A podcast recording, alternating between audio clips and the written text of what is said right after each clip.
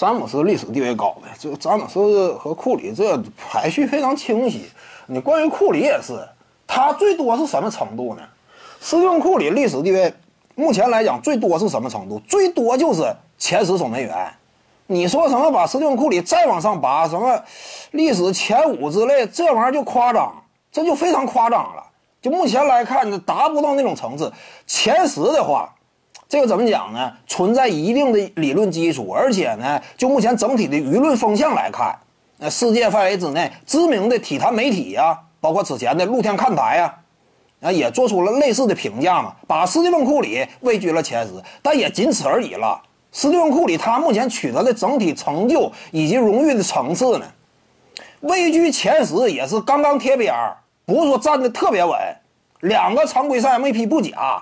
但是在前十这个讨论范围之内，那人家周围荣誉也都不太虚拟，对不对？整体名望声势，甚至至于联盟的变革意义，也都有独特的历史位置。这是 NBA 历史前十嘛？在漫长的历史长河之中，能够位居前十的，可以说不夸张的讲，都是影响一个时期的这种巨星级别的人物。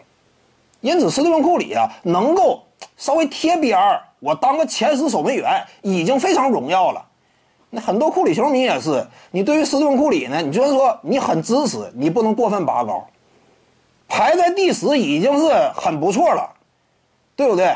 荣誉，他取得的荣誉层次，跟现役的比挺多，但是跟历史级别比呢，能够位居前十应该知足了。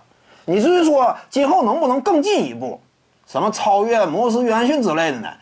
不是说没有希望，但是这是未来的事儿。考虑到他呢，生涯仍然还在进行，而且勇士队呢是一支积极进取的球队，未来有很多操作的方向与空间。队内克莱汤普森呢，下赛季或者说这赛季末端呢，也将迎来回归。